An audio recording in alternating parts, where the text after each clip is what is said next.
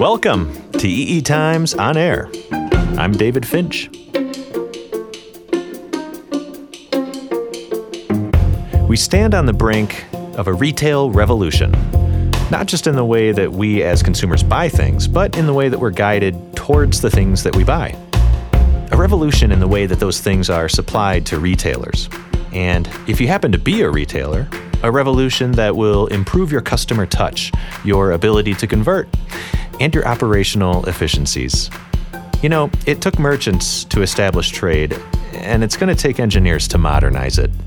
In this episode, we speak with John O'Brien, retail lead for IBM Industry Solutions, about the changes we can expect to see in retail. One of the things that's getting a lot of attention when we talk about smart retail today is the use of big data and advanced analytics. I get stranded on the highway on my way to an interview. David, did we lose him?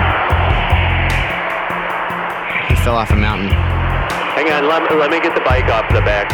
Or, yeah, just let me get the bike. Uh, Oh no! I can't believe he's talking to a tow truck operator while he's doing this interview. we could have rescheduled. And we speak with my two favorite retail professionals, Sam and Zahid, from the hit Netflix series Atypical. Whenever it's a Zahid Sam day, this set just feels a little lighter. I'll just say it this is a quirky episode, and that's okay. We need quirky episodes.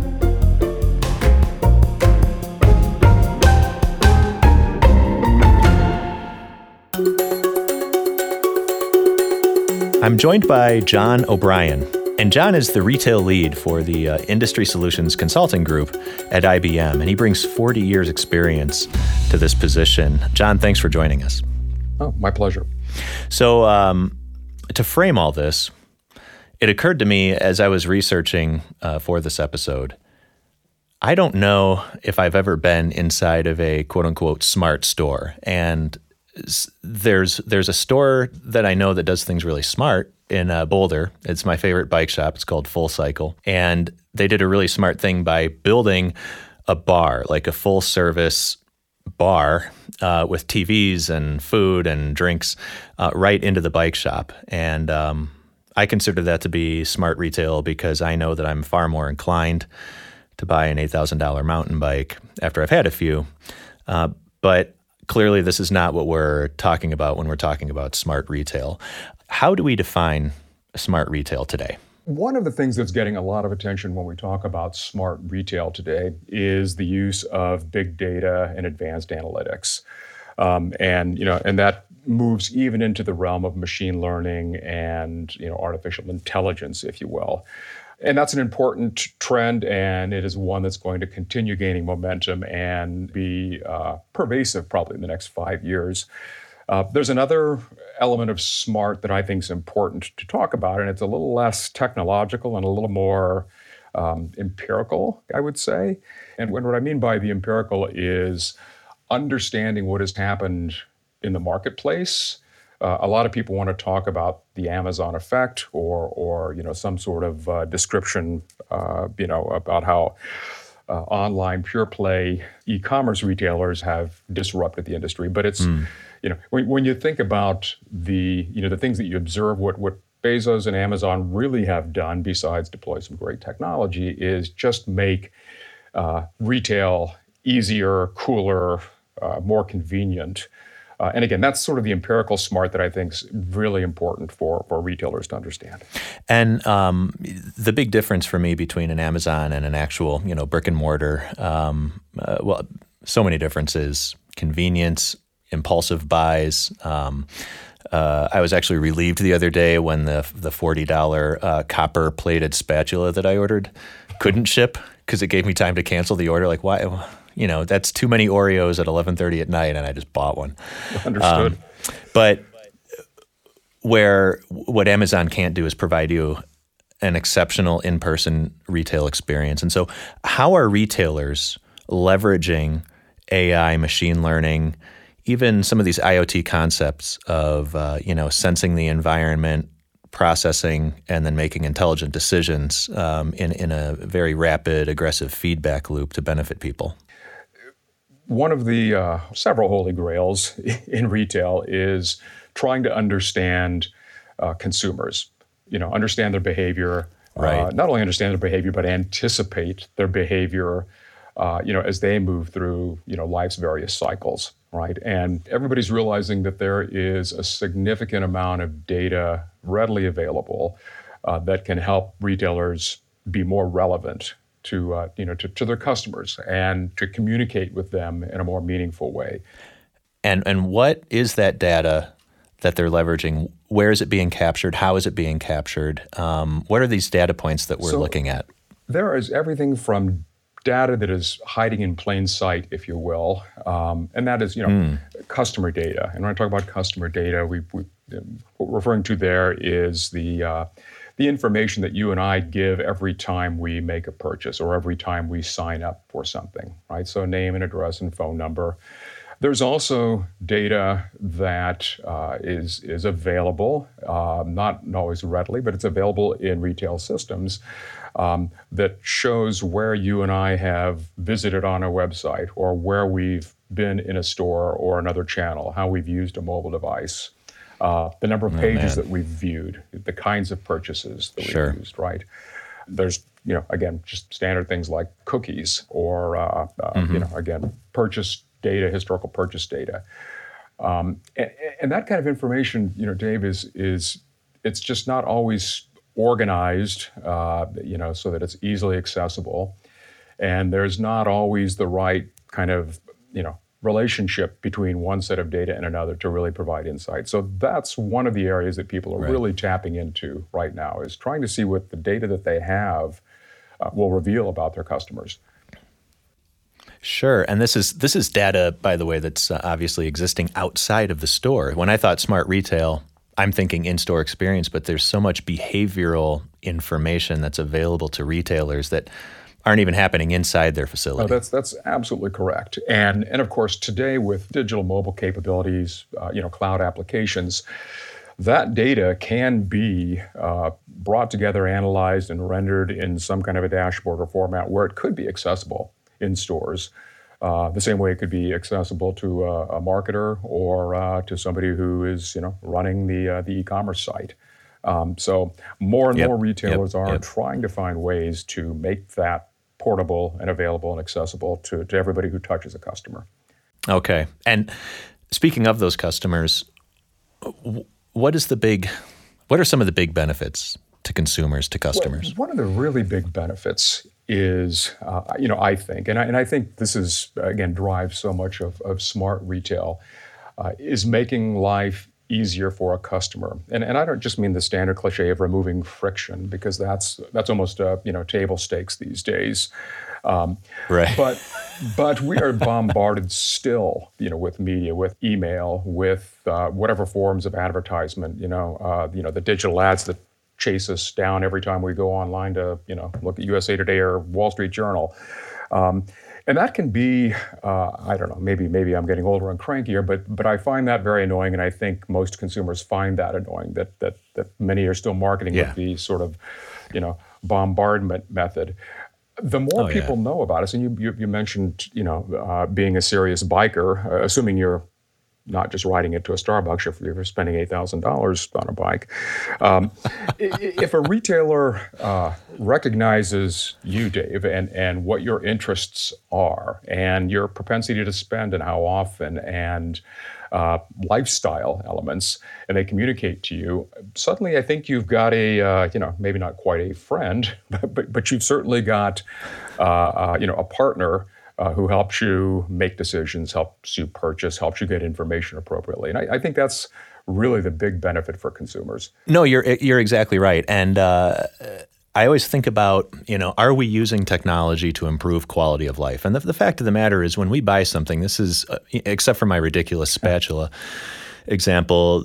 A lot of times when we're buying something that would compel us to leave the home, um, especially now when we can get everything shipped to us, get in the car, drive there. Um, this is an emotional, a very personal purchase that we're making. Um, it doesn't matter how big or small. And this is something that to be guided towards the right thing for me and not just what was placed at the front of the store because Nabisco or whatever company bought that placement on that end cap, right?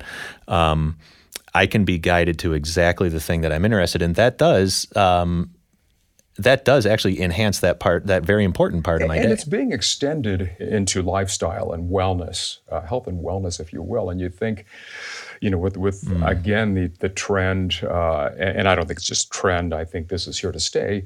More and more people are buying groceries and they're buying health and beauty products, you know, digitally. Um, and and you know the more a retailer, a grocer, a uh, you know a food producer knows about you and I and our families and our needs, uh, you know the, the the more they can help direct us to healthy diet, right, or to to the right medicines or alternative medicines or treatment protocols, and and I think. Um, you know, not only in retail, but you know, in the health industry, this kind of smart retailing or smart consumer communication is, is going to be a terrific benefit to society. Can you can you talk to me a little bit about the uh, sort of the the analytics that go into say a, a more fully featured implementation? I, I can tell you a couple of things that are being done. Give you some examples, and and again with IBM, and there are a lot of companies are getting into the or have been you know involved with the uh, the big data and analytics and and you know AI space. But you know our Watson tools and Watson platform have have enabled us to find you know insights with you know with shopping behaviors and correlation of you know again health and product consumptions and those sorts of things. Um, there are a number of things that are sort of in flight, in pilot, and testing. So I don't want to quote them specifically, but a couple of things that are available out there that I think are are, are really pretty interesting is. Uh, we've got you know a tool that's our Watson for fashion, if you will, Dave. Okay. And it's looked at and cataloged uh, tens of thousands of images from product lines online, from uh, fashion shows, runways, and it has helped a number of designers in you know in actually creating new designs that are based on you know they're based on algorithms of how people respond to colors and patterns and Wow. uh, you know how they've responded to sales as well as just interest with page views and those sorts of things so it's Okay. You know it, it's not quite replacing the art but it's it's it's like so many other things it's supplementing the you know the the, the core knowledge uh, you know that people have in their industry Um, having not just information at their fingertips for uh, information's sake, but the right information for that context. and understanding how best to use that for people you know for consumers themselves and their families you know and and, and not just for the sort of cool technology part of it but Exactly. This is really helpful. Thank you so much for uh, spending time walking me through some of these ideas and uh, and for you know finding a quiet spot in the house. i don't want to get up now i'm comfortable here so I would advise you just you just flew back from Atlanta dodging a hurricane. I would advise just uh, laying low, take a nap. i will we'll call you in a couple hours. sounds good hey this was fun i appreciate you having me and uh, Great. Uh, we'll do it again very soon, I'm sure. Thanks, John. okay my pleasure bye Bye. Earlier this month, Netflix released season two of its original hit television series, Atypical, which has commanded the number one spot on bingeworthy.com since its debut on September 7th. Forbes calls it the best series Netflix has ever made. I made a list of my strengths. That was supposed to help me decide, but it, it's worthless. Dance moves. Good at feeding turtle. Oh, my sweet summer Sam. You really think these are your strengths? You're being too modest. I am? Oh, for show, Dinosaur? For one, you're super focused, especially at work. Remember that time you saw that punk stealing an Xbox in the reflection of my glasses? Yes, and then you tackled him. Mm hmm. Brains? Bronze. The show examines the life, family, and friendships of a young man with autism, and with every episode, it paints an increasingly nuanced portrait of shared human experience. Full disclosure, I am a consultant on the series. To me, what's interesting about Atypical, and the reason I agreed to consult on season two, is that it's one of the only, if not the only, major series dealing with autism that actually hires the population it portrays, both on and off the screen. The show doesn't simply present an autistic character, it advances our awareness of neurodiversity by word and by deed. The showrunner hired an autistic autism consultant to collaborate with the writers, producers, directors, and cast. And speaking of cast, The show's creator, Robia Rashid, is committed to casting autistic actors who otherwise may not be given a fair shake, whether it's due to neurotypical bias or other factors. The actors on Atypical who happen to be autistic are joined on set by a world renowned acting coach who works specifically with autistic talent through her LA based company, The Miracle Project. The simplest transactional supports, such as communication accommodations, combined with a pervasive spirit of inclusion, affords these actors an opportunity to contribute their artistic sensibilities in a sensory friendly environment that fosters emotional regulation and professionalism, among other things. Numerous studies have proven that diversity in the workplace drives innovation and positive outcomes, extending ultimately to the one thing that all public companies care most about increased shareholder value. By prioritizing a neurodiverse workplace, in other words, one that actively seeks out autistic contributors and evaluates them with strengths based assessments, Atypical has created a brilliant example for other shows, organizations, and businesses to follow.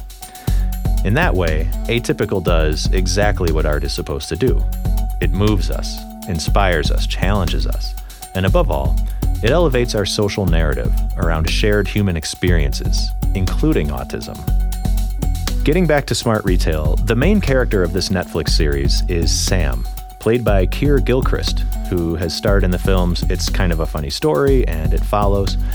Sam works in tech retail, and he has a friend, a best friend, actually, his name is Zahid, played by Nik Dodani, who you'll see on the CBS reboot of Murphy Brown, or maybe performing stand up on The Late Show with Stephen Colbert, which he does in his spare time. These are extremely talented, wonderful guys, and I've invited them onto the show today to talk about neurodiversity in the workplace. Welcome to the show, guys. Um, Keir, let's start with you for the people in our audience who haven't seen Atypical yet, can you tell me about your character, Sam? Um, Sam is a young man on the autism spectrum who is in a search for love and independence. And he happens to have a best friend who works at Techtropolis with him, which is a, an electronics store. And that best friend is Zahid, who is neurotypical. And uh, Zahid gives Sam a lot of his life advice. I think that captures it perfectly. I'm Zahid, by the way. uh, one one of the things that rings true for me in this show um, is the friendship between Sam and Zahid. It's it's massively enjoyable to watch these scenes with you two.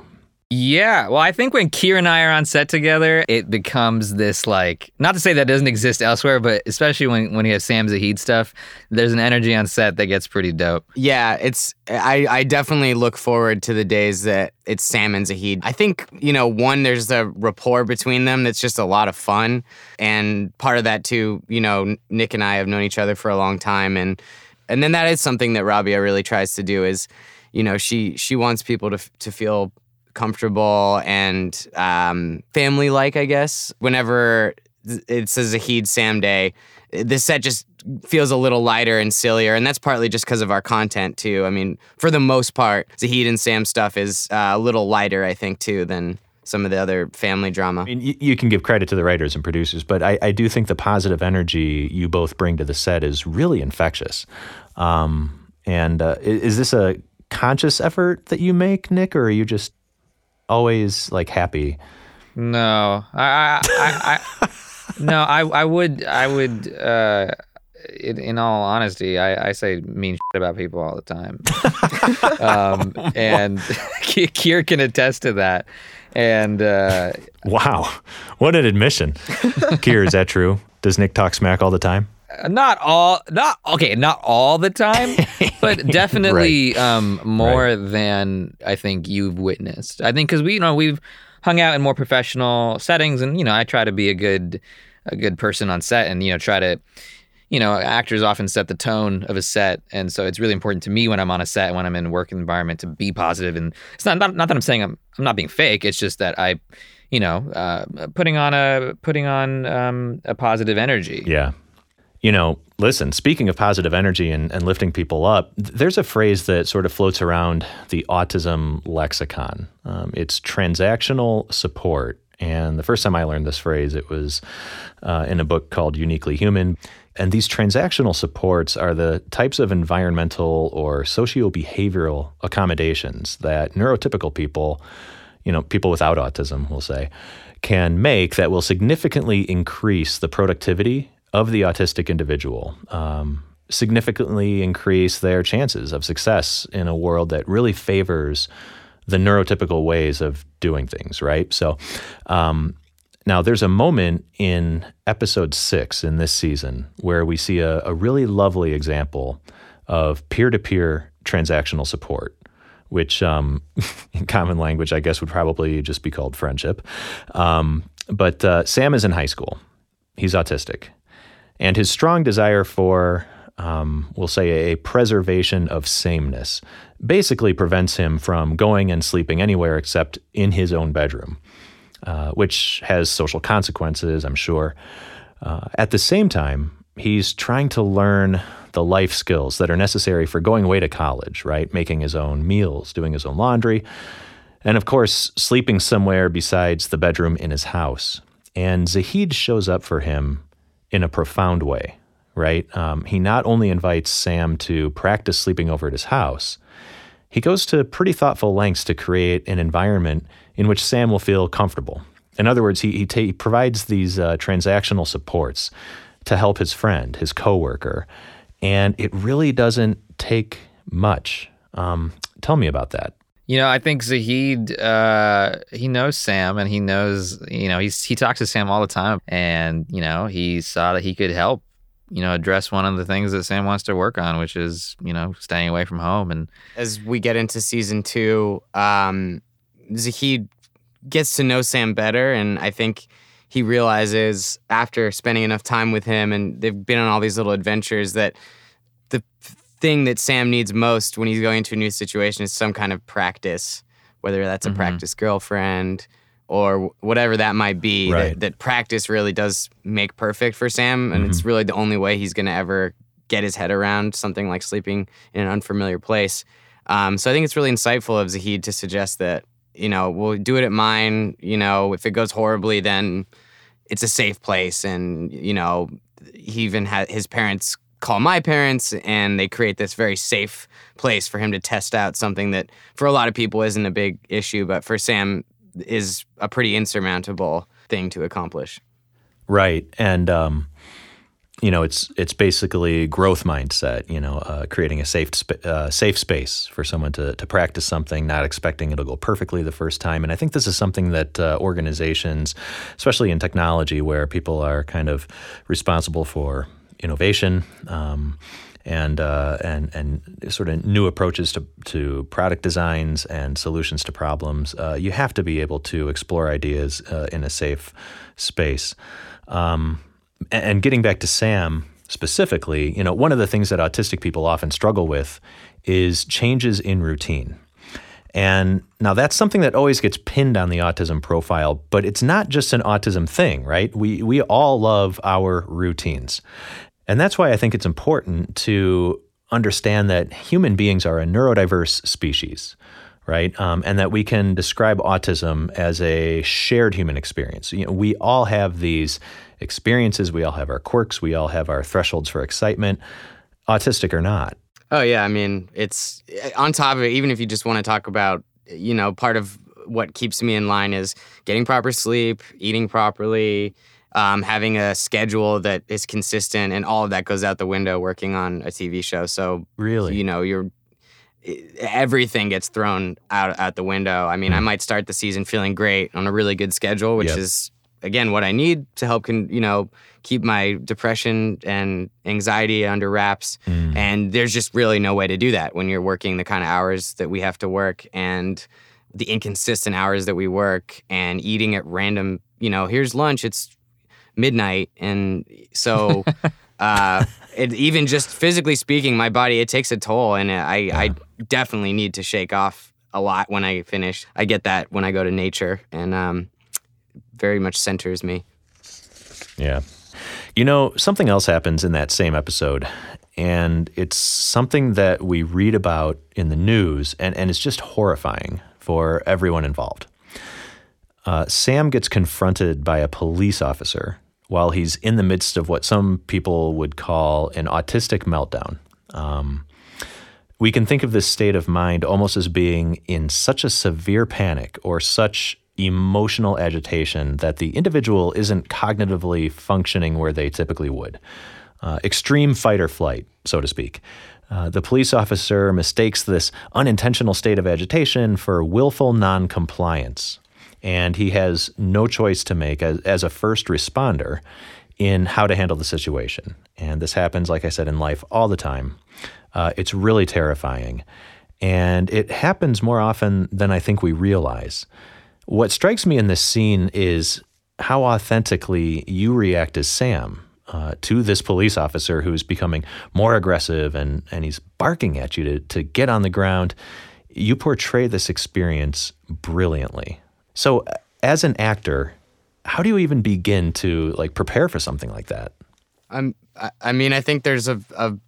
I can switch into Sam at this point. It's been, you know, by that point I've done what, uh, 15 episodes, whatever, um, of playing Sam, and uh, I think you know it was sort of just obvious. Well, if Sam was in this situation, how would he react? I mean, going to school is hard enough, but I mean, I think anybody's it's terrifying having a, a uniformed police officer screaming at you and shining a flashlight in your eyes. I've had it happen before right. and uh, been terrified. So t- to imagine sam it wasn't a huge stretch. It was just you know there's so many things about this that would be so much more alarming and terrifying to to sam that um, i think it just came together. But i also very much enjoyed having you there that night and you did make some really good suggestions dave yeah, man, I, I loved being there, you know. But I think it's an important moment in the show and something that really draws attention to the fact that our first responders would really benefit from, say, autism awareness training, the same way that corporations insist on multicultural sensitivity training and things like that.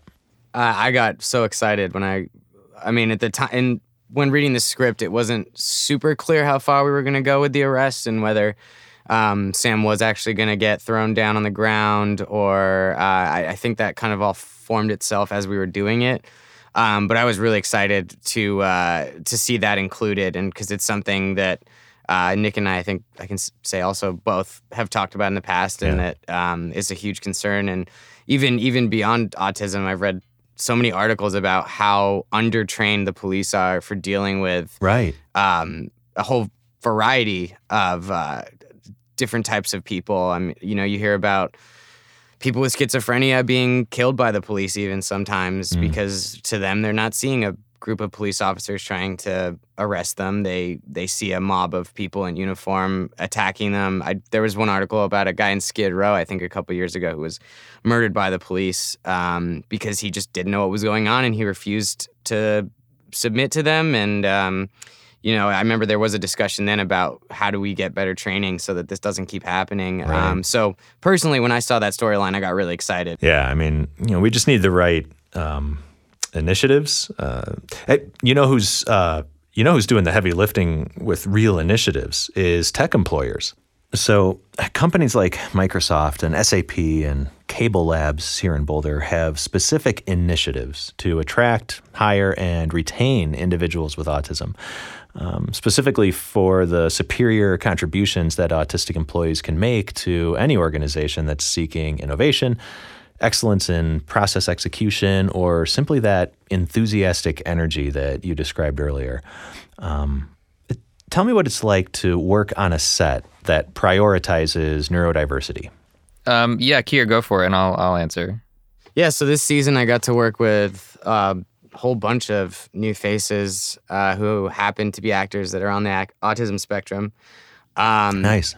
And uh, I'm not gonna lie, I actually really prefer working with them. No offense, Nik. Um, but uh, I mean, they're all. I mean, first of all, the actors that we have this season, most of them, it's one of their favorite shows, um, and they're so they're over the moon to be there, uh, which is not true of necessarily other actors that work on the show and then also they're just um, I one of my biggest pet peeves is people not really knowing their lines or what's going on or where we are in the story, mm. and that's just never even been remotely something I've worried about working with any of them. Um, nice. I, I mean, everybody knows exactly what they're doing. Um, you know, they've rehearsed, they know their lines. Yep. Um, they're ready to come and work really hard. Um, so I would say, you know, there's always days on set that you look forward to in a week. And so this week or this season, whenever I got a day with the peer group, I was just over the moon to get to work because I knew everyone was going to come and be super focused and give me all the attention possible. Um, and so, yeah, I'd say it's again, much like when I work with Nik, it's those are some of the things I really look forward to during the week are those uh, those days. Man, that's great. And, you know, it's not surprising to me at all that you're noticing this work ethic. And, and I love that it's even contributing positively to the scenes, like making your job as an actor, um, you know, easier, making it more fun. You know, I was speaking with Jenna Boyd, who plays Paige on the show, and she, Keir, described you as being a very, like, giving actor, was the word she used. And uh, what she meant by this was that uh, when she's got a scene with you, you show up fully for the entire ensemble who's in that scene with you, right? And, and it makes her job um, playing off of you so much more enjoyable. Uh, it makes the scene so much more affecting because she can rely on you to give the scene or the moment or your fellow actors, you know, whatever is needed so that she can play off of that emotionally. And what you're describing in your experience working with these autistic actors is is the same sort of confidence, right? That comes from say, trusting your partner to give to the scene. In other words, uh, these actors are fully present in the scene with you. I I would agree with that. Yeah, and and again, I think it's interesting. You know, the first season uh, we had less actors on the spectrum. We had a couple, and and I remember that um, you know there was, and it comes from a very good place. Everyone, like people on set, wanted to make sure this was a safe, you know, calm uh, conducive place for someone on the spectrum to work. And, you know, I think people were almost going a little too hard trying to make, you know, these accommodations. and I remember one of the first days after um, uh, Anthony, who plays Christopher, worked, I was like, mm-hmm. you guys have nothing to worry about. Anthony is loving every second of this. He's taking in everything. He wants to know everything that's going on. And um, yeah. yeah, I'd almost say there's, if anything, I think a, there's this confidence that yeah I, I think is really kind of refreshing when working with other actors. I love it. Guys this has been such a treat for me. This is so awesome. Uh, oh shoot. Uh, hang on. I have to give a uh, I have to give a formal sign off. Um, let's see. How how about this here? Uh, oh here i'll use my radio voice. Um, nik and keir thank you for joining me on this very special episode of EE Times on air. Thanks Thank for having us All right, cool. Uh, but anyway, back to real life. Um, love you both very much. Thank you for um, for being so patient while I was having my car towed to the interview, and for doing such wonderful and important work on Atypical. Um, it's amazing, and a lot of people would, if they could join me on the phone right now, a lot of people. Uh, would would uh, join me in saying thank you. Um, millions of people. That's well really sweet. We love we love you, Dave. I know. We thank you for everything you did on the show. I get I get uncomfortable and emotional statements, and now I'm getting awkward. But thank you. We love you too. All right, later, guys. This program is produced by AspenCore Studio for the AspenCore Radio Service. Thanks for listening.